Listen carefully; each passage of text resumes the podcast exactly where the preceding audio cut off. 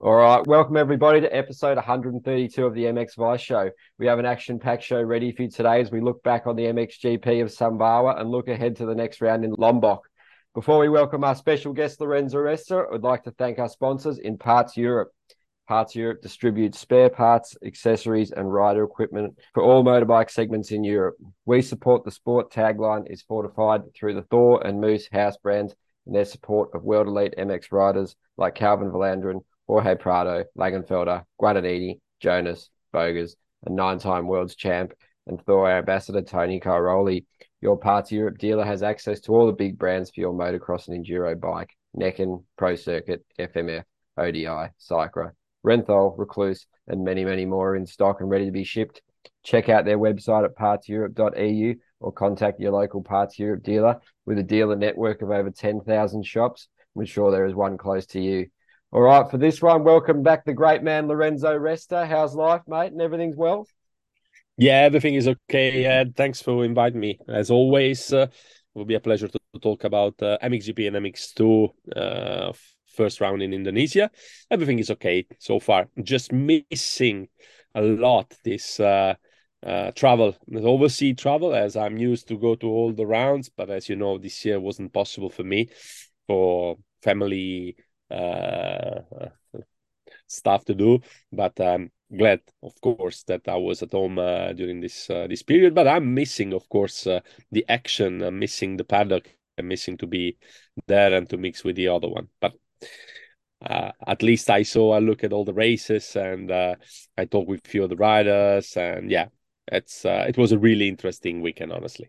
Yeah, it was, and uh, yeah, it's a pleasure to have you on, mate. And I'm sure they're missing you over there too, mate. But um, yeah, just sort of to start us off, what did you think of it? The whole the track looked good. The riders had some pretty good feedback about it. Obviously, it was a bit sketchy with the rocks coming through and some soft sections, some hard sections. It, it was certainly challenging for them, and it bit a couple of guys, sadly. Yeah, and your take on just series going to Indonesia in general. Obviously, it's good they've got two rounds instead of just the one because it's such a big undertaking to get over there. You know, budgets, yeah. personnel, just sheer traveling. Uh, it's a massive thing. So, and obviously the fans obviously aren't quite at the same level as Europe. Definitely a worthwhile venture still, mate.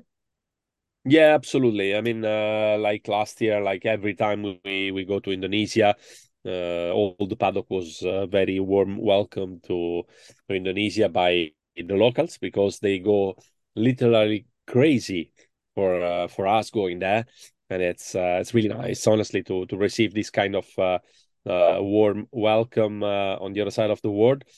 it wasn't easy, I guess, for for the people who went there. I, I saw a few going for 48 hours, 50 hours, 52 hours of traveling before heading to Sumbawa. Uh, it's an easy to reach little island. Uh, I mean, not that little, but uh, that kind of remote island. Uh, and uh, but yeah, I cannot say anything special about the track as I was just looking uh, on TV. I just was listening at the comments of the riders. Somehow also listening to Paul Malin. Uh, looks like uh, it was sketchy. It was a little bit too much dust some uh, time, uh, but it's not mm. easy to you know um, watering properly and with this kind of temperature having uh, the nice the perfect track then. So I think that uh, uh, they did the best out of it. Uh, we we saw a couple of crashes, couple of mistakes during the race that were probably due to the condition of the track that uh, that was quite demanding. Uh, um, I was surprised to see uh, all the motos with really good fight till the end. Uh, this says a lot about uh, the fitness of uh, the riders, as the temperature were not dramatically high, like they could be or like they were in past in other places. But I think humidity was the key for having a really heavy uh, weather during the the weekend. But most of the riders uh, came out of uh, the race in uh, decent conditions, and they were able to really do good races till the end. You know, uh, to fight till the last lap, and I think that the, the guys who succeed they just really show that uh, their fitness is is great and they were able to to manage a little bit uh, the condition till the end. So that was uh, a good point. Good point that the weather was good and it's still really good in uh, now in Lombok. So no heavy rain, heavy showers like uh, we had in past some time. The weather is pretty perfect in this moment in uh, in that part of uh, Indonesia that uh, nowadays Lombok, not so far from Bali. So really nice place, nice surroundings. Uh, the beaches are fantastic. with really the sea is incredible. can't wait to see the track of Lombok, how, how it looks this year, because uh, maybe there will be some few changes on the track. But uh, yeah, Sumbawa was uh, was quite good. It's uh, it's a little bit remote, you know, compared to other places, so it's not easy to to have everything uh, set there perfectly. And also the the the crowds were not really like uh, incredible. In Lombok, they will have much more crowd uh, in past in other places in Indonesia we got more uh, crowds because uh, maybe closer to big towns, big cities, and uh, that was not the case this time. But I know that why we go there, we go there to develop the tourism also in that area. They want to, I mean, uh, show the name around the world and to try to, yeah, that people talks about Sumbawa. So that's why we go there. That's why we have a race there, and uh, so at least uh, MXGP it's also useful for this reason. But uh, yeah, let's see what happens next week. Uh, I mean, this weekend with uh, with the second round. For yeah. sure, uh, it was it was uh, great to see good fight in both classes.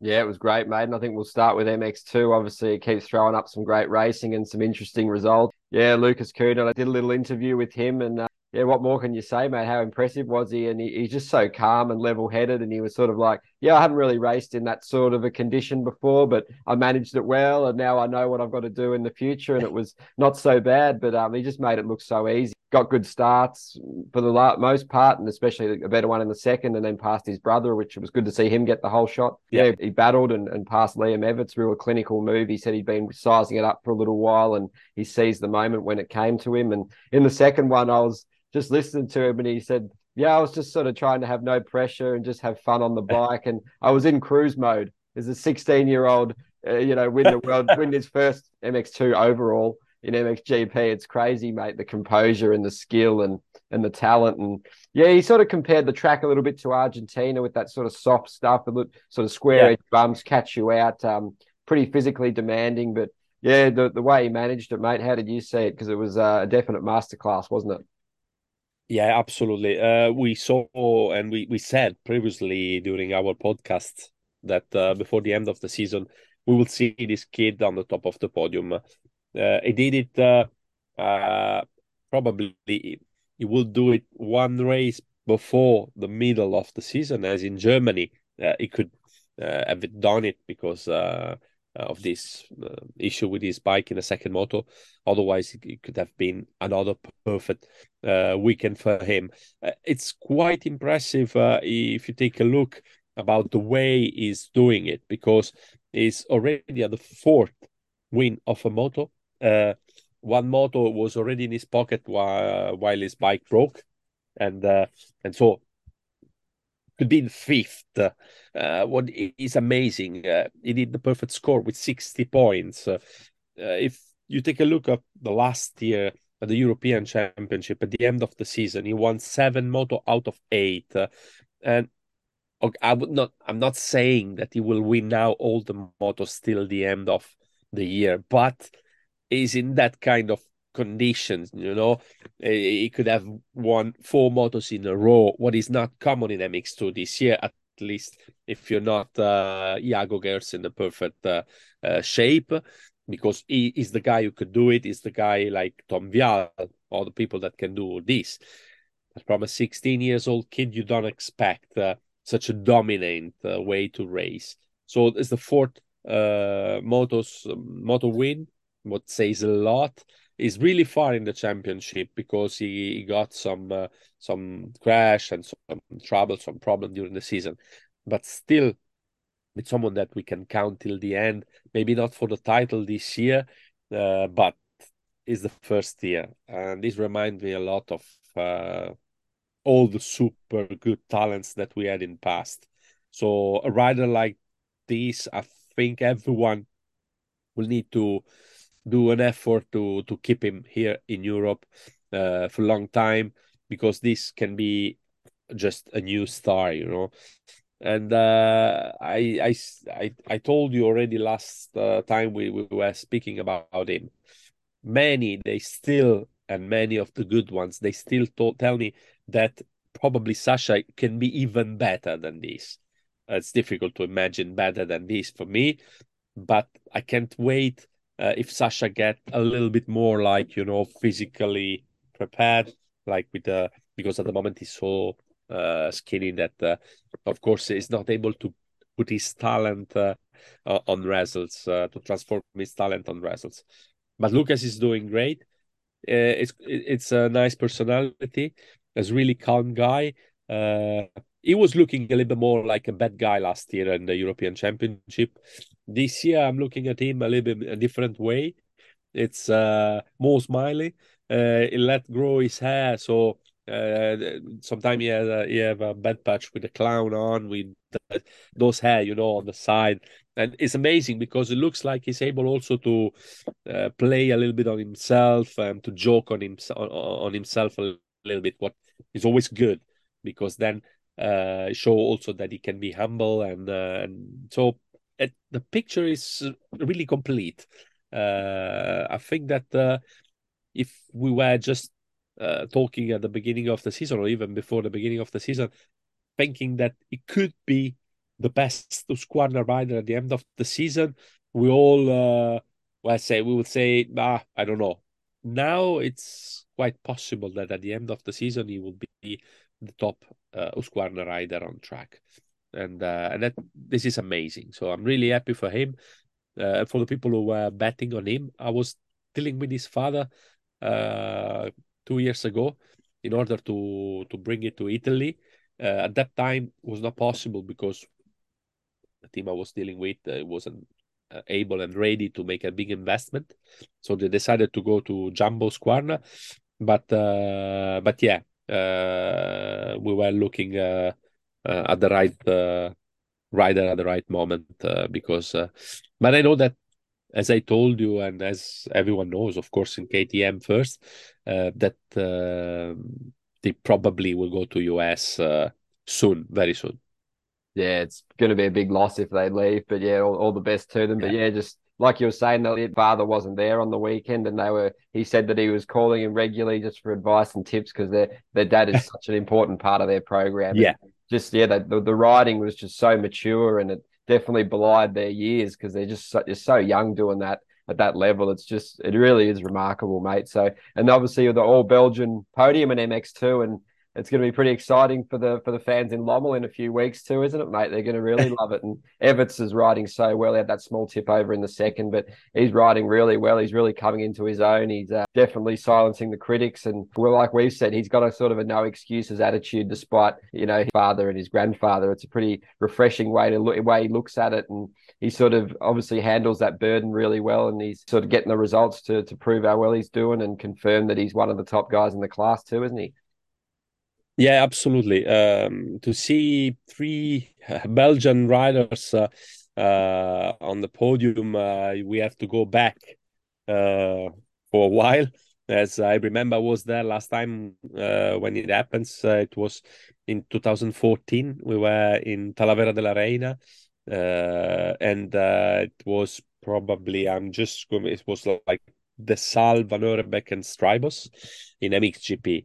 So uh, it's long, long time, and uh, it's amazing because from that moment on, it's difficult to find one Belgian, just one on the podium for a long time.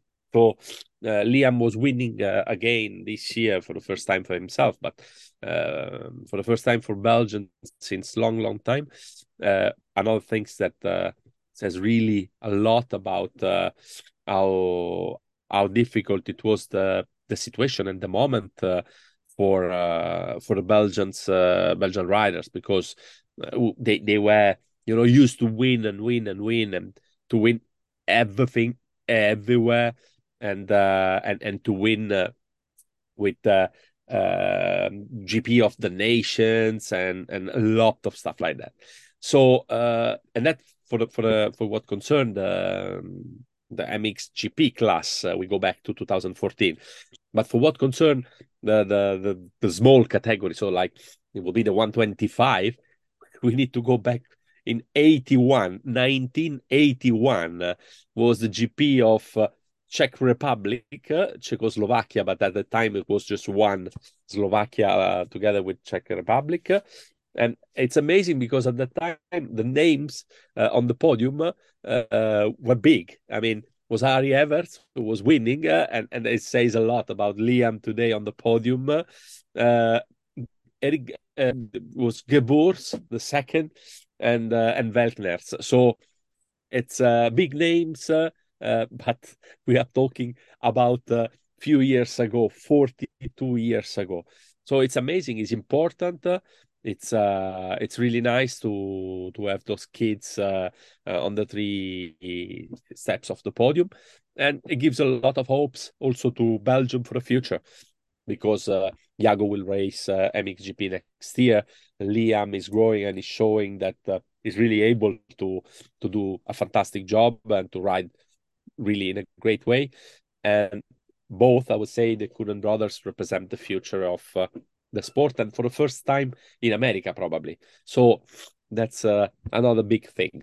Even if they're Belgian, but they French speaking because uh, they, they speak very well French and they come from that area uh, where, where, they speak uh, French and they are growing in France in, in the south of France as uh, uh, they were there for, for training and everything. So the mentality I think is more close to the, the, the French riders than to the uh, Belgian riders. That's uh, that's fine.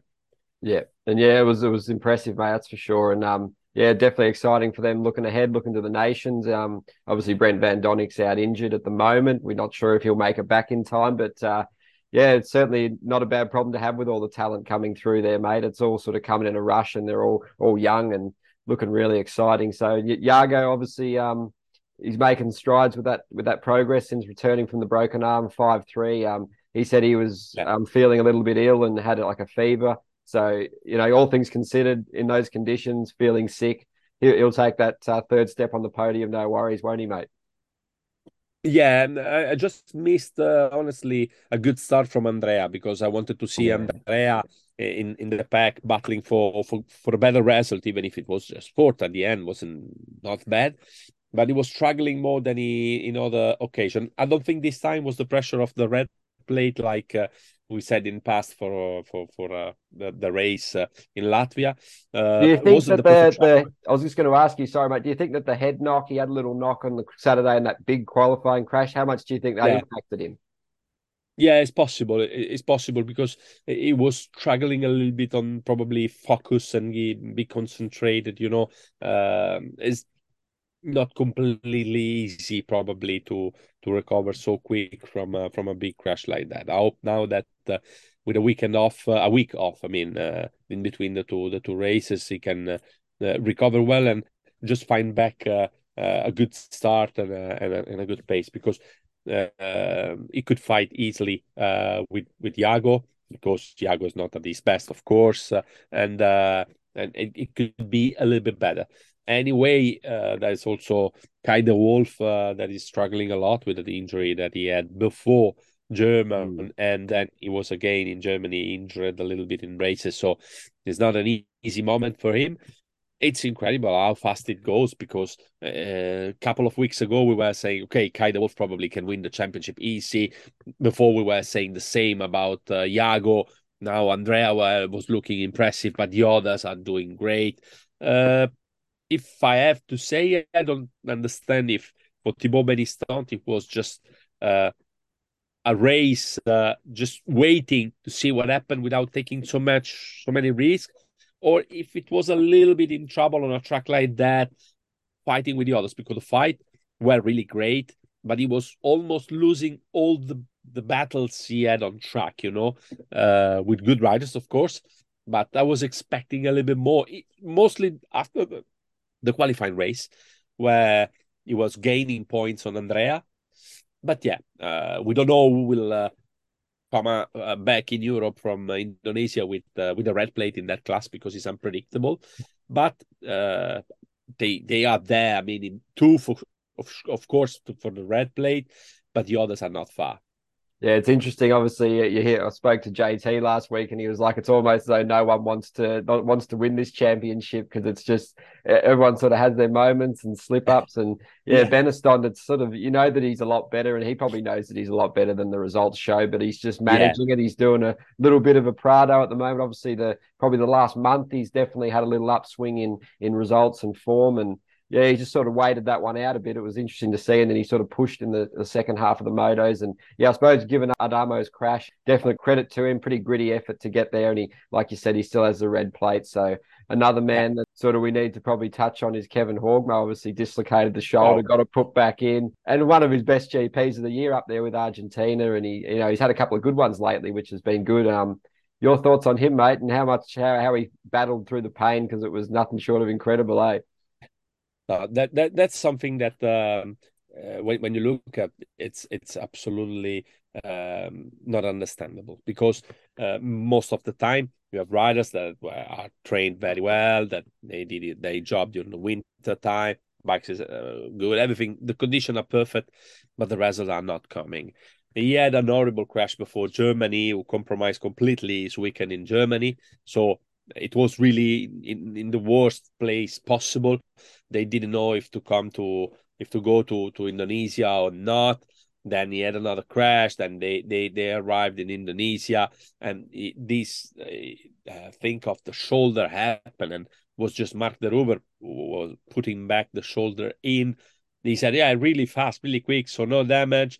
But yeah, I mean, I don't know if any of you have an idea of the level of the pain can represent the shoulder that pop up and you have to put it back in. But the will uh, and and the, the, the quality of riding the, uh, was incredible already in the qualifying race. Then in both motos uh, it was really fighting like an animal. And to me is the best result of the year for him even if an xgp win the gp but this this is the best he could do it. And he did much much better than he what he could really do. So uh, it's also um, a double face this uh, kind of results. Um, because it's, it's, great it's fantastic but on the other hand uh, you start to think what was happening then before? When he wasn't injured when he was okay when why it didn't uh, succeed or, or it didn't even fought uh, in the top uh, in the top five I mean, with regularity, uh, because Argentina was really good and everyone was expecting a good year from him. Uh, I was impressed uh, from Mark because Mark put a message on on the social media uh, saying just I, I, I don't do this so often, so my congratulations to him are really uh, sincere, and that that's that's really says a lot also about uh, about Mark. I think he was impressed probably more than anybody else. So congratulations to him. We have just to, to give him credit for this uh, race. I hope he can uh, com- complete his recover for the shoulder during the, the week and have another good race there. Consider also that he's a Norwegian rider. Uh, fighting in that kind of uh, weather is not easy, even for a Sicilian. Imagine for for a Norwegian. So that's another difficulty that uh, was on the uh, on his way to to the races, and uh, he did it pretty well, really. Yeah, I wanted to also ask you about Simon Langenfeld. Obviously, he's back after missing uh, three rounds with that broken arm, and it must have been annoying to him, you know, to have missed his home GP because the atmosphere was just so good there. But um, yeah, he sort of made some pretty positive steps, mate. The first motor especially looked good. Um, just progress, mate. Have you heard from him this week? And um, it's just good to see him back out yeah. there mixing it up. Yeah, yeah, absolutely. A, a, really positive race. I think nobody in the team was expecting him to race so well, uh, to perform so good, and having so good uh, lap times already in the in the practice. Uh, Simon is a fantastic rider. Uh, didn't have the time probably to lose so much compared to where he was uh, after Spain, because he was really a great moment. Uh, while arriving in Portugal, Spain, and this race in Spain showed really that uh, is a is a rider that can compete every weekend for uh, for the podium. Uh, if we look at the numbers, it's a bit of shame uh, where he is in the uh, now in the standings, and the fact that he was already only one time on the podium, and it was in uh, when he won the race. so it was a really good season uh, in terms of points collected because it was in a really good place with the points, but with the overall uh, result, it wasn't shining so much, you know, on the podium. With uh, so, what makes this category so beautiful is probably the fact that it I saw young riders full of talents, but they do still a lot of mistakes. So we can see through the the, the championship that uh, there are uh, a lot of things that happen, and I don't have nothing against Jago, and I'm already told, but it was probably the the best thing that could happen to the series that he get injured in France in terms of how interesting is the series. It was the worst can happen to him, and that's of course uh, uh, something that nobody uh, will ever hope for anybody. Uh, so I, I of course don't happen that nobody get injured, and uh, it's far away from me to think this. But in terms of success of the series, it, it was it was good because uh, then we saw a lot of uh, uh, battles, fights between all those young guns that are doing really good. But credit to him because it's not easy to come back at the race so close from the injury. He did already very, very well in Germany. He's a fighter. Uh, is a guy who doesn't doesn't talk so much, doesn't say so much, but he's just doing his job and uh, he's really he showed that he's able to suffer a lot and to manage with pain for looking at the bigger picture. So uh, we have to count him till the end for the fight uh, for the title fight. Uh, it's not done. It's not done, of course. Everything can happen, uh, as he showed to us already. So it will be interesting to see already in the second round in Indonesia what happened. Of course, temperature uh, will not help him because uh, uh, it's not in the perfect fit probably uh, compared to the others, but still was able to do a podium. So really interesting to see uh, the next round. Yeah, just to close out MX2, um, Haarup obviously had an injury. I believe it's sort of an arm related um, issue. We haven't really got sort of some clear confirmation on that yet, but um, yeah, and just some other guys probably, you know, Van der Moosdijk, probably not the weekend he would have wanted back in eighth there. And Jan Pancar, pretty cool effort getting in the top 10 as always for him is a good result. And then just some guys, yeah, Sasha Coenen, some positives to take from that start. And Rick Elzinga in the first one had a had a good start, battling it up there, mixing it up, and he just really struggled with the heat. He's obviously coming back from his own injury and um, probably not the conditions he's particularly used to. And then McLellan showed some good signs in on the Saturday, especially, but yeah, just tip overs and just little mistakes cost him as he's sort of coming back from his own set of injuries, mate, too. So yeah, just a word on um, Haarup and some of those guys that caught the eye there.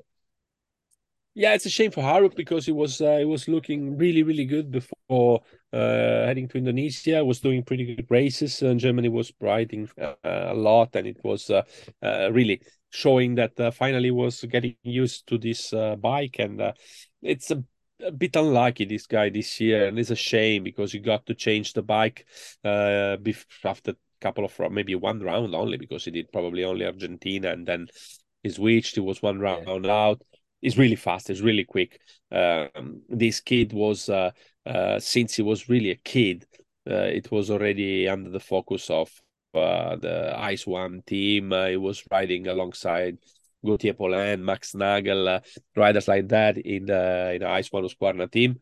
it's one of the favorite from from Kimi Raikkonen and uh, Antti Pyrhönen we have to wait and to see. Unfortunately, as you said, he was injured, so uh, hope for him that uh, he can uh, get better. Elzinga was doing pretty well, considering that also him he was back from the injury in Germany and uh, it was a long time injury, but he was doing pretty pretty well. He was doing good starts, really good starts. First moto was fantastic, so we have to see what uh, what brings the second round also for him. Yeah, well said. And uh, that's the end of part one. We've wrapped up the MX2 chat. And um, part two, we'll move on to now is brought to you by AS3 Performance Parts, the home of aftermarket motocross and enduro parts, from hardware and protection parts, including skid plates and radiator braces, to performance cooling parts, including silicon radiator hoses and oversized impeller kits. AS3 also have a huge range of brake, clutch, and gear levers, all with different features and adjustabilities. Check them out online at as3performance.co.uk. All right, mate, on to MXGP. Uh, Romain Febvre was the man, wasn't he? Uh, great to finally see him, even though he had that crash that uh, almost cost him, but it was great to see him get that win. The overall, he was in great form, looked really fast, likes that sort of track where the back end can sort of be a bit loose and he can sort of use his skills and his sort of ability to push really hard, sort of combine that power and finesse, mate. It was really interesting watching him race, and the, the bike and the kit looked pretty cool, mate. So it was a really nice weekend overall for him. And um, just to touch on his teammate too, Mitch Evans, some more positive steps made, some good starts, riding up there, battling. Obviously, you probably can't expect him to be, you know, getting podiums just yet, but I think you know, given time, they could definitely come. And just a great weekend all round for Antti and that Kawasaki team, wasn't it? Yeah, yeah, it was a fantastic weekend. Of course, uh, after the crash in the first moto, I was ready to think, okay, another time that he could, uh, Romain uh, could win the race, and he didn't. As uh, I think we are, are now 22 months since the last victory in Lommel, what was surprising me at that time a lot, but I said this many times already. Uh, it's uh, there is a statistic that is really nice looking at the the victories of Kawasaki in Indonesia as they succeed four times in their life, in their history.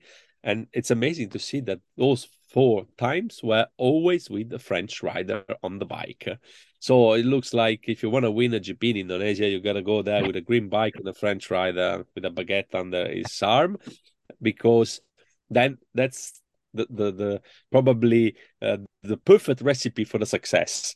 Uh, so that what was happening in uh, in past i think 95 96 and 97 three years in a row two time uh, with uh, tortelli if i'm not wrong and in 97 was yves de maria winning so quite amazing and now finally Romain febvre after a while because uh, 97 2023 we're talking about 26 years after bring back uh, the success in indonesia for kawasaki so I, I hope this will help uh, the brand to to to increase the sales of the bikes on the Sumbawa Island. Uh, plenty of little sco- green scooters getting around next year. I'm not sure that this will happen, but I'm happy for Romain because even if uh, he wasn't happy at the end of the race, because this kid, this guy, I mean, it's not a kid anymore. Uh, he got the left uh, his wife and his, uh, I mean, and his daughter in France in order to travel and to focus on the race, was able to deliver a success to, to Kawasaki finally, because if it's the first victory for, for Romain since 22 months, we have to say that it's the first victory for Kawasaki since 22 months. So it's a, it's a while for a, for a brand who is doing so well with a, such a good bike and investing a lot in uh, in motocross. Uh, after a few years of uh, low investments, finally they are back uh, uh, spending uh, good money on riders, on bikes, on facilities, trucks, and everything. So it looks like uh, they found the they found a way to to the success, and, uh, and I'm happy for them for Antti mostly because uh, such a really good guy, but also you know it's a hard worker. It's really demanding to work with uh, with Antti for for the worker, for the mechanics, for the guys who work with him but he's the first to put uh, that big effort uh, into the into the work. So it's not a guy will say do this, do that. He will do probably first and then ask him ask you to help him. So I'm really happy for him uh, because uh, they really deserved. They were working really really hard. Uh, somehow it's a new project because everything is quite new with bike the two riders, uh, the brand. But but yeah, I saw also in Germany that uh, the Kawasaki accountant uh, from Japan was there to take a look at everything, take a look of uh, also the numbers. But I think that they are really happy about uh, how everything is uh, is going around there. So it's uh it's great to see to see them and also for romain was important to put himself uh, in a condition to keep uh, believing that he can fight for this title, you know, this year. Because uh, even if he was gaining just few points on on Jorge, uh, he was uh, doing a very good weekend, almost perfect weekend, and we still have a lot of race, uh, still nine races before we end. So everything can happen, as we said. Uh, but it was a uh, a good sign that it was the right moment to give this sign with uh, Jeffrey injured probably for other three rounds, another in Indonesia, maybe the next two again. So uh, it was a really the good the good the good moment to give a signal to the others to say I'm there. Uh, I'm not there fighting with uh, Fernandez for a third place or second place. I'm there because I want to fight for the title till the end. So if I was Jorge, I will really uh, look at him and consider that uh, if uh, there is someone that can disturb, if I can say, is him. So uh, and and it's a really is a pit bull. You know, it's uh it's a kind of uh, of rider that will not give up even after the end. So it comes from a, horrible injury in Paris Supercross, and he went back. He was fighting. He was trying to do everything. So this victory, I think that is a reward for everyone, for the team, for the mechanics, for Kawasaki, but mostly for himself because he was suffering like uh, uh, it was a, a nightmare, I think, for him. Yeah, he did so well. And, you know, listen to what he said to Kawasaki. Obviously, he's fastest in every session. And you know, obviously put 98 practice starts in, which was impressive, and got three clear hole shots. So, you know, that yeah. hard work paid off, mate. And he's, yeah, once he sort of gets that sort of um, out front, he's just so hard to beat, isn't he? But just obviously the crashes are the only thing that sort of hinders him. But yeah, really impressive, mate. He sort of obviously limited mistakes after that and got the job done. And Prado obviously was able to scoop that first moto up and then just, yeah, control, manage. And the second one obviously was struggling quite a lot with the track, he said. Um, not an easy place to go. And yeah, he's just been sort of getting through those second motos. And you think he walks away pretty happy there, mate. Still 101 points ahead of Febvre, who's now moved into second, obviously ahead of Jeffrey. So yeah, just a little. Obviously, Herlings, we've we've found out that he's probably going to be missing a few extra rounds, which is a shame. And it'd be sort of a yeah. shame for him to miss Lommel again, which he's missed too often. And yeah, your thoughts, just Herlings and Prado, mate yeah, I mean Prado should be the most the, the, the most uh, happy rider in Indonesia at the moment, as having 101 points at the middle of the season. Uh, uh, it's the perfect situation for every every everyone you know in the world. So for him, that is really able to manage with advantage to just trying to be cool and calm and to keep every opportunity to uh, just do the best out of the qualifying moto, the best out of every single moto. It's really important. And 100 points today are not two GPs because with 60 points, uh, we cannot say two GPs, but it's almost as the average of points of Prado, as we said previously, and is still around there, is more than 50 points per race. So having two races at advantage with nine to the end, it's a good advantage. And uh, it's also the way he did it. I was expecting a little bit more in the second moto. Uh, I mean, in that fight uh, uh, with the others, he was uh, he was trying a little bit, but probably I was expecting uh, um, that he was a little bit more uh, um, more, more I don't know, faster or better than the others. That difference that he showed in uh, in Germany with uh, Coldenhoff, uh, he wasn't able to show this time. But this means nothing as tracks were different, where races are different, temperatures are different. So uh, nothing to say, especially about this.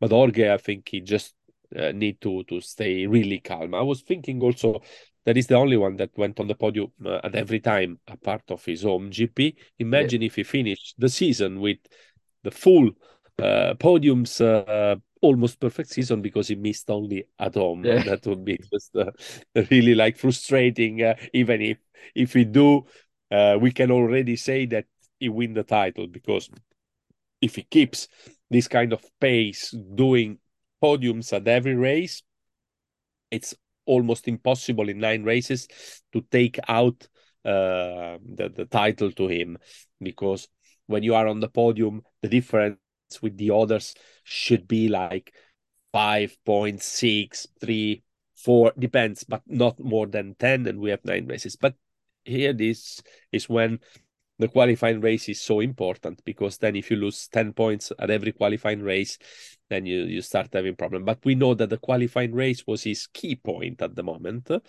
So uh, i'm pretty positive that if it doesn't, doesn't make any uh, mistake what I, I really hope for him because he deserves finally this uh, to be there fighting for the for the title.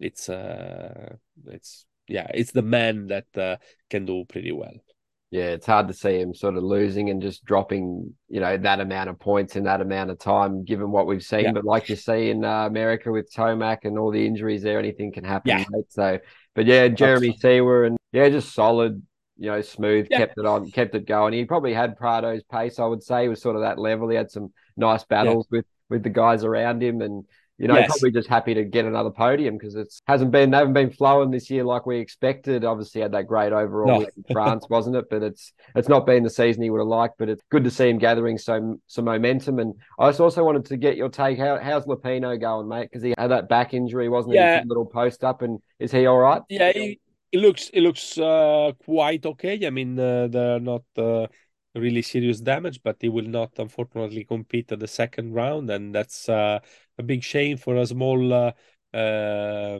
brand like Beta, and that's a little bit of shame for a team like uh, the Marchetti Racing Team because uh, they do a pretty big effort to be there with two riders, uh, and that's a shame for Alessandro too because Alessandro was doing pretty well. Uh, he had a good feeling after the qualifying race. He was really in a good shape, and he was really uh, feeling great. And uh, losing uh, like this points and races is never never nice, never good. So luckily he's okay.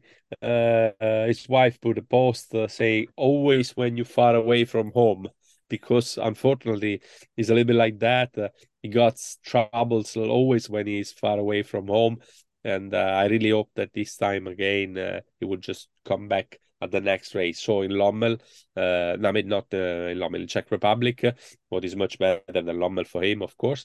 but um, yeah, but uh, yeah, I hope for Sandro that uh, everything is okay. Uh, the beginning was looking really bad. Uh, then uh, he made a scan and everything, and it was looking better. Then it was looking so-so because he, he cannot uh, race the second uh, event in Indonesia.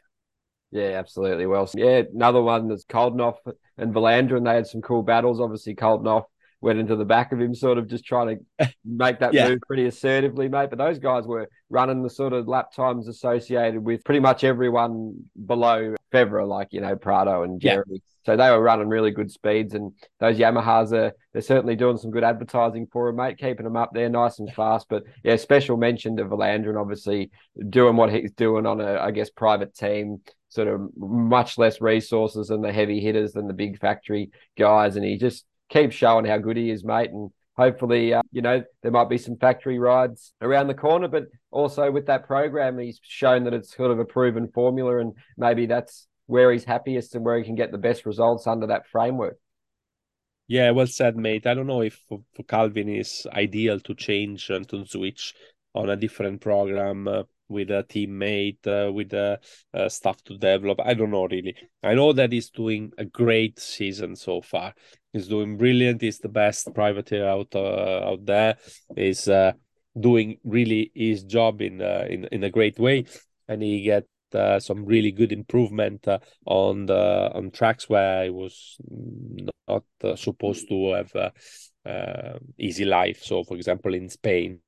So it's it's important uh, to have riders like that because show that uh, still with a private bike on a small small it's not that small the team but on a private team you can perform pretty well.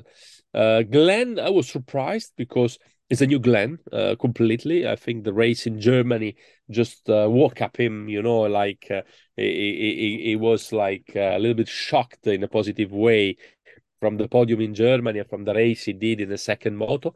Uh, so he was aggressive. He was uh, riding with uh, really showing that he, how much he wanted. It was a shame that he wasn't able to to climb on the podium because mm. he hmm. deserved for, for what I saw for the way he was riding. Uh, if feel at ease on this kind of uh, conditions, temperature, track, soil, everything was really fitting well, and he's riding pretty well. So it was a little bit too aggressive, probably on uh, on Calvin. Uh, I mean, for sure, Calvin will think this uh, at least. But uh, but but but uh, it, it's nice because you never know what can happen with with Glenn. You know, it's such a calm person, really easy person that you never understand if he's really there for for, for racing Yeah. or or he's there because uh, I don't know. Uh, he needs to show the bike to to the others and uh, and to see him with that amount of uh, will and uh, wanting to, to to really succeed, it was great. And I hope he will do the same in the second uh, Indonesian round because he deserve a good result. And it was uh, yeah alongside with uh, with Jeremy and and with Calvin showing that this bike least is a decent bike uh, because we heard a lot that this bike is not good that they have problem with development and and stuff and that that maybe will cause some big big earthquake uh, at the end of the season with uh, changing of teams changing of uh, uh, properties. I don't know. We'll see.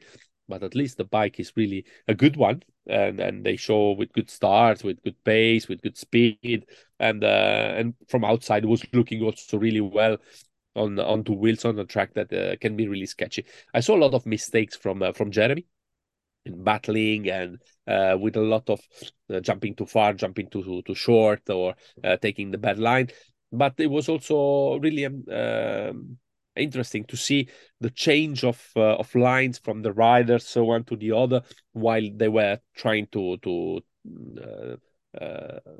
uh, the other riders you know the, the adversaries so it was uh, it was good because uh, uh, there were few lines not only one uh, like was really interesting to see this uh, um, uh, uh, corner Mm. with Liam Everts doing the inside uh, uh, line that was really good, but not easy to take from uh, from the the downhill. So it was uh, was quite quite nice. There were a couple of places that I didn't like, like uh, going uphill. Couple of uh, uh, bumps uh, where if you didn't do perfectly, you could lose a lot Oh, of yeah. traction. And then this kind of stuff I don't like so much because then you lose traction and the other one can. But it's also still a kind of ability to do it perfectly every lap and uh, can mix a little bit the stuff.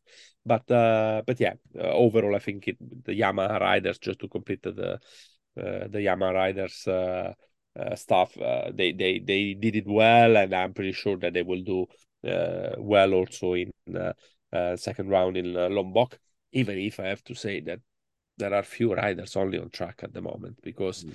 uh, okay romain okay jorge uh, but we missed uh, we miss so many good good riders uh, at the moment that is even quite easy to predict the top five i mean if not the order of the top five you can clearly say those five riders will be on the top five because there are now at the moment five riders that can do top five at every at every race and that's a little bit of shame at this point of the season as we are only at the middle Yeah, absolutely. Well said. Good, good points there on the track too, mate. That uphill wave section was pretty brutal. If you missed up your drive Yeah. up there, Yeah. just blokes were sort of like really struggling, and and some of those off cambers, you saw some pretty sort of elite, um, you know, exponents of riding there, just sort of leant over on the pegs, deep ruts. Um, yeah, in those uphill sections, you'd really have to balance whether you wanted to go inside and sort of try and cut it down, or go outside and carry your momentum. Um, some Yeah. of those sections. It was really interesting to see the cutback sections. Uh, you know, just really planting the bike in the ruts and and trying to get that drive out because there was yeah, there was some pretty deep ones there, and they were really sort of struggling for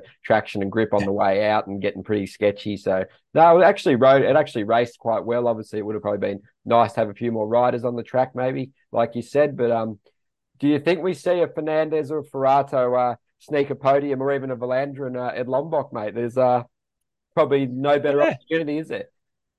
I was expecting much more from Fernandez, honestly, as he showed himself that and to, to everyone that he was quite good, quite fast. Uh, I don't understand. I didn't understood if uh, he got himself in trouble a little, maybe mixing something with with the uh, maybe with the setup of the bike or with too much uh, will of uh, doing well. Uh, I don't know. The, something went wrong. Some at one point because to me he was looking really one of the riders to to go for the podium. Uh, not easy because it's never easy, but uh, to do much better than what he did. Then a couple of mistakes costed him a lot.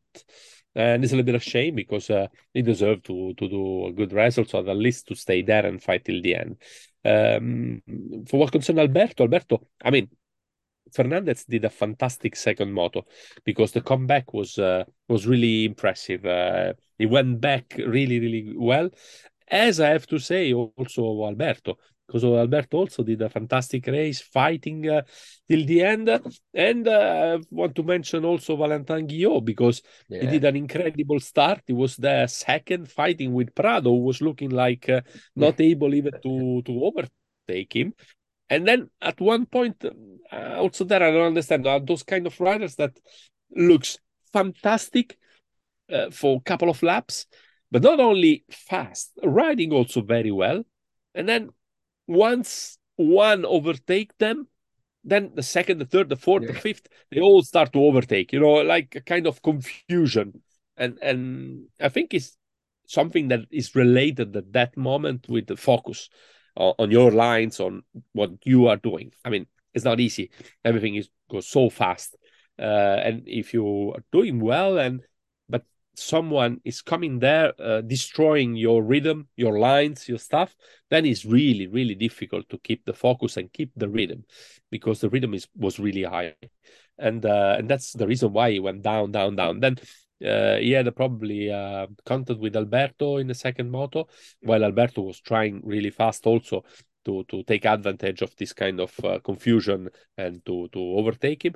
They went uh, probably down both, and uh, then the, the race was a little bit compromised for him. Uh, it was a shame. And Alberto was able, yeah, to, to recover well and to do a fantastic job in the in the second moto. It's a shame that uh, Alessandro wasn't there to do to do the same because they both uh, could finish in the top ten easily.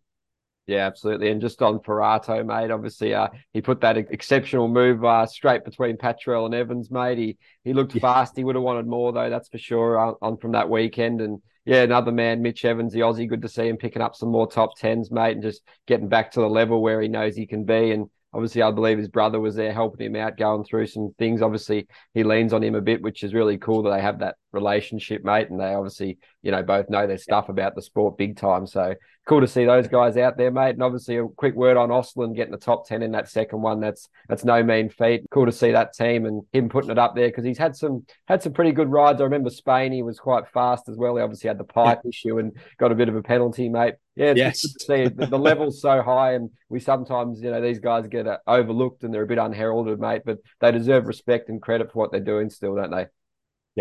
Yeah, absolutely. I mean, uh, the level of the noise in Spain was uh, really high. So I don't know the level of the riding, but uh, I'm joking uh, on something that I should not, because of course, when you get penalties, it's really frustrating. But at least uh, he was able to do a fantastic race in uh, Indonesia to get some images from the TV.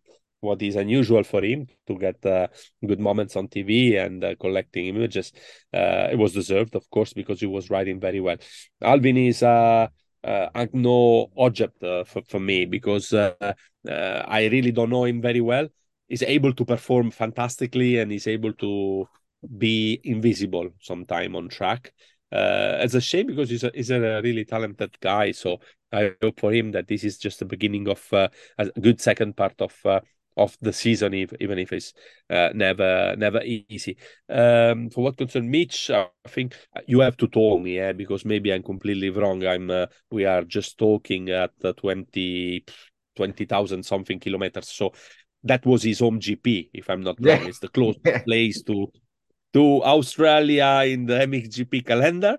So yeah. it was a kind of a sort of uh, home GP. His brother was there. His brother is a fantastic guy, really nice. I uh, I got the chance to meet him while he was riding in Honda. I mean Mitch, and uh, and so I think this uh, pumped up a little bit. Uh, and it was uh, it was nice, nice always to pass to spend the time uh, with, with your family while while you live so so far away because we forget mostly of the time what can represent to uh, go on another planet uh, uh, to do your job because he's almost on another planet if you uh, every time you want to come back home you have to consider at least 30 hours of uh, travel uh, you will not do every Saturday night to drink a beer with your brother uh, back home. So you are far away, other language, other culture, other mentality. Everything is different, and nobody of the people that you loved till you're 20 and something years old uh, are there. You are alone, and all what you will uh, reach is on your shoulder only. You can call home. You can uh, ask advice. Uh, you can uh, if you sad you can uh, uh, call someone and just have a phone call. But nobody is there to help you in uh, collecting results in succeed or in just you know is everything on your shoulder and it's not easy. So i know mitch is a fantastic person uh pure than a good rider uh, and uh, and he deserves. So I was happy to see him able to even battle at the beginning with uh, in the top position to take good starts, and uh, I hope this uh, can uh, be uh done also in the second round in Lombok, and I hope that this will be the beginning of a good second part of the season as if we said many times that we need to go in Indonesia and Argentina because the world championship needs to go global, also the riders need to be global. So we need guys from Australia, we need guys from all over Europe, we need guys when possible also from the United States or from South America or Asia will be difficult at the moment just for the difference of uh, level.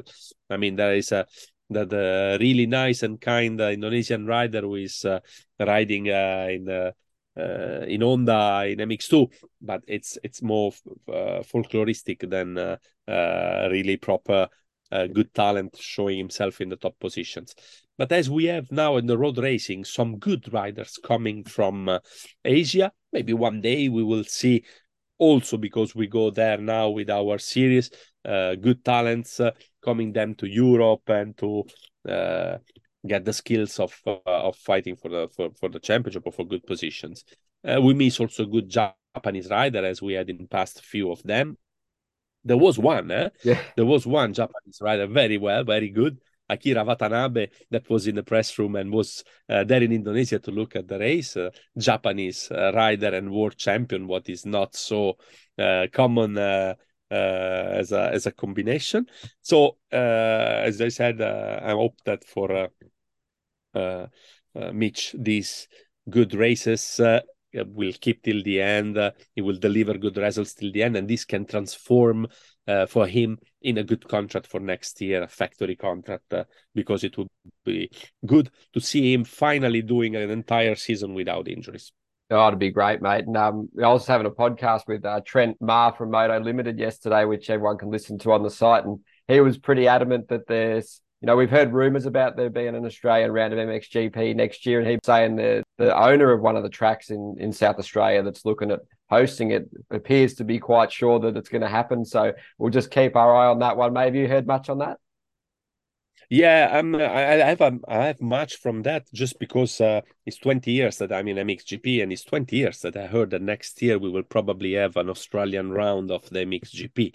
So maybe one day it will happen because the uh, first time that I heard that we will have next year around in Australia was 2004, and that was 2005, and then 2000, blah blah blah. And every time uh, I heard that, yeah, next year probably we have a, a, race in Australia. So I hope really that finally we will get this race uh, in Australia. And I will tell you more. I hope that is together alongside with Indonesia with only two rounds, one in Indonesia and one in Australia, because I understand that we have to uh, manage with costs and everything and try to save as much as possible. But to me, it makes sense if you do one race in Argentina, one race in Brazil or in Mexico. If you do one race in Indonesia, one in Thailand or, or in Australia or in Japan, uh, that that makes more sense for the calendar and for the value of the championship. So Australia is a big country. The passion for uh, the off-road is great. Uh, you got some of the best riders there. Don't forget uh, uh, that you got also some really legend of Supercross coming from uh, like Chad, uh, coming from Australia, and there is public that is really uh, in love with motocross and Supercross. So it's really important that we go there. We just need the same as for all the overseas rounds money.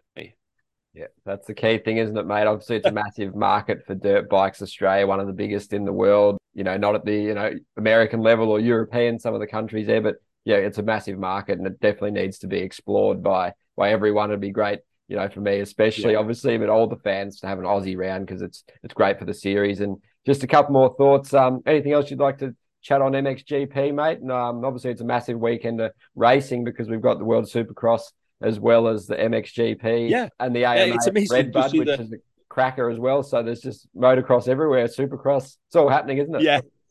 Yeah, I, I think that uh, it would be really difficult and tough to follow all the the series that uh, will get on this weekend. As uh, we have, uh, we can say almost three world championship in the same uh, uh, weekend because one now is called uh, super motocross uh, champ world championship something like that okay? And the other one is the supercross world championship that is an australian uh, series. I mean managed by australian with a lot of australian money on. I'm uh, uh, glad to follow this uh, this series from uh, close. And uh, even if sometime i'm uh, uh, i understand that it's really difficult to start. Uh, so they are only at the second season. And uh, we already have some rounds that are missing, like for example the French round uh, that disappears completely from the radars, uh, and now is in the, the calendar is uh, the last one. With maybe one day we will do this uh, this round. I know why we are not doing this round. It's just because they weren't selling tickets. That was the problem. I know people from the stadium. I know people from the management of the stadium and of the ticket selling. And okay, it was the same date of Lommel, what is not really to me the most smart thing you can do to put yourself in competition straight with one of the most important rounds of the MXGP because okay the public can be different the public can come from uh, different areas they're not all uh, fans of motocross but uh, same date is not easy. But I know also that taking a stadium like that one, Gerland, in, in, in where, where the mm. Olympique Lyonnais plays, is a, one of the best facilities in Europe. So it's also probably uh, not easy to to uh, have this stadium uh, for for the for a supercross so probably was the only date possible at that time unfortunately i know that since uh, the beginning the selling of the tickets were was so low that they were thinking already to don't do nothing there. But now the problem is that the series will start Saturday and will uh, regroup for the second round three months after. Yeah. Like 30 September in uh, Singapore, probably. So this series at the moment for me is still a kind of a show. Uh, it's not really um, championships. The sport is a part of this show, but the, the main thing is that the show with music with fireworks with it's a great show. Uh, but i really really can't wait that they are able to transform the show in a big sport event. Because when i go to see i don't know a round of supercross in america or a round of the mxgp in europe i know that what i'm what i'm going and what i'm looking at. At the moment even if uh, we are a part of uh, uh, the media that are following all the races and stuff to me it's not yet really clear what i'm looking at if i'm looking a good show with some uh, old uh, stars of uh, supercross uh, coming from america and and some really young guns that are trying to use this opportunity to show themselves on the to the planet or if we are looking at a good show that can also be an option eh? but it's a kind of hybrid at the moment uh, that uh, I, I would like that is more clear on what what what is. Uh, but anyway, I'm really curious to see what happened in uh, uh, the first round in uh, in UK this this weekend. As I'm really curious to see what happened, of course, on the other side of the world in Indonesia for Lombok. As I'm really curious to see if the two Australian boys keep succeed in America because Red Redbud is probably the most popular round of uh, of the national is an exciting race also because we were there a couple of times so we know the place we know every and we know that the Lawrence brother can uh, uh, do something incredible. So at the moment they have four victory each, if I'm not wrong. Yep. The youngest uh, is uh, eight out of eight motos victories, so uh, it's quite impressive. Will he keep doing in this way? Will he keep dominate? Uh, and uh, at the end of the year, if they won both uh, classes, if they won the World Super Motocross Championship Cup, Monster ever, and get money, who will collect uh, the prize? The father? Who knows? We will discover it uh, in the very soon. Nah, mate, it's going to be an action-packed weekend for sure. And um, just predictions for Lombok, mate. And have you got any insights on the track? There, obviously, it's a new new one. They're sort of exploring that. It'll be interesting to see how it pans out, what the riders think of it. But at this stage, it's going to be pretty hard to go past Febvre and Coenen again, isn't it? And um, I just wanted to ask you something I forgot earlier. Was how's Guadagnini going with the with the arm, mate? Is he recovering well? Have you got any timelines, or do you think he'll miss yeah, the season? Yeah, yeah, we, we got um, we got the chat uh, last week. Uh, it would be much longer than uh, than someone uh, was thinking uh, because uh, he needs really to recover pretty well. Uh, the bone was mm, broken completely and was fixed, uh, but it's not the case. We will not see him, I don't know, before still a couple of months, maybe. I mean, on track on a GP. So it's for the end of the season almost already, and it's a big shame because we know we know Mattia and he can do good. For what consider, yeah, I think it would be difficult to to, to do better than uh, than what uh, Lucas uh, and Romain did uh, this weekend in Sumbawa. But anything can happen, uh, as we know. So starting with the with the MXGP class, I think that Jorge will keep managing. He don't need now to to take big risk. Of course, is not anymore the king of the holeshot. What can change a lot because with those three holeshot in a row for Romain uh, put put him in a, in the best place possible to then succeed. So uh, start is still the key. Uh, what uh, makes the difference this weekend uh, on the starts of uh, Jorge?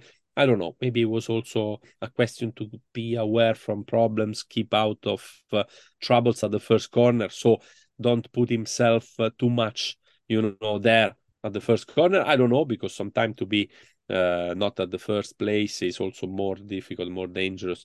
Uh, but uh, still, uh, now at the moment, Romain, uh, we saw, of course, also Jeremy, uh, Jorge, and Guillod. They're able to do good starts. So we will we will see also the track. How is the track? what kind of condition they will found on track? But yeah, then I think a guy who have nothing to lose, like Lucas will do the difference in MX2 because he can fight open and easily with a different kind of mentality. For the others, would be a mental game, also mental battle, not only on track but also out of the track. Uh, this game uh, can be really, really dangerous because you can come out completely destroyed or you can come out much stronger even if you don't win. So uh, it would be interesting to see what happened. And uh, eyes on uh, Thibault Benistant, eyes on, uh, of course, uh, Adamo and uh, uh, Jago because uh, he's showing that he's doing pretty good good stuff. Yeah, well said, mate. It'll be fascinating. And before we let you go, I'd just like to thank Kawasaki Motors UK. Pleased to announce the arrival of the KLX 140R range. The easy to ride lineup offers a 144cc engine, plus suspension, and push button electric start, making for great trailblazers. The KLX 140R machines come in three different sizes, ranging from junior's first tentative steps to pushing the door wide open on adult riding. The highly regarded KLX 140R range is ready and willing to add fun enjoyment in 2023. Contact your local off road dealership for more information. And that's it for the MX Vice Show, episode 132. Thanks again for joining us, Lorenzo. It's been a great chat and all the best for the weekend, mate. Thanks, Ed. I think we did a really great advertising to Kawasaki as we were talking so good about those bikes. Uh, and talking about uh, electric start, uh, they have to to show something to Ken uh, as yeah. uh, start to wear the key at the last round of the national. but apart of this, it was a pleasure, like always, to talk with you, my friend, uh, on the other side of the world. And uh, I really hope we can uh, chat again on next Wednesday uh, about Lombok round and see what was happening. No worries, mate. Look forward to it and all the best.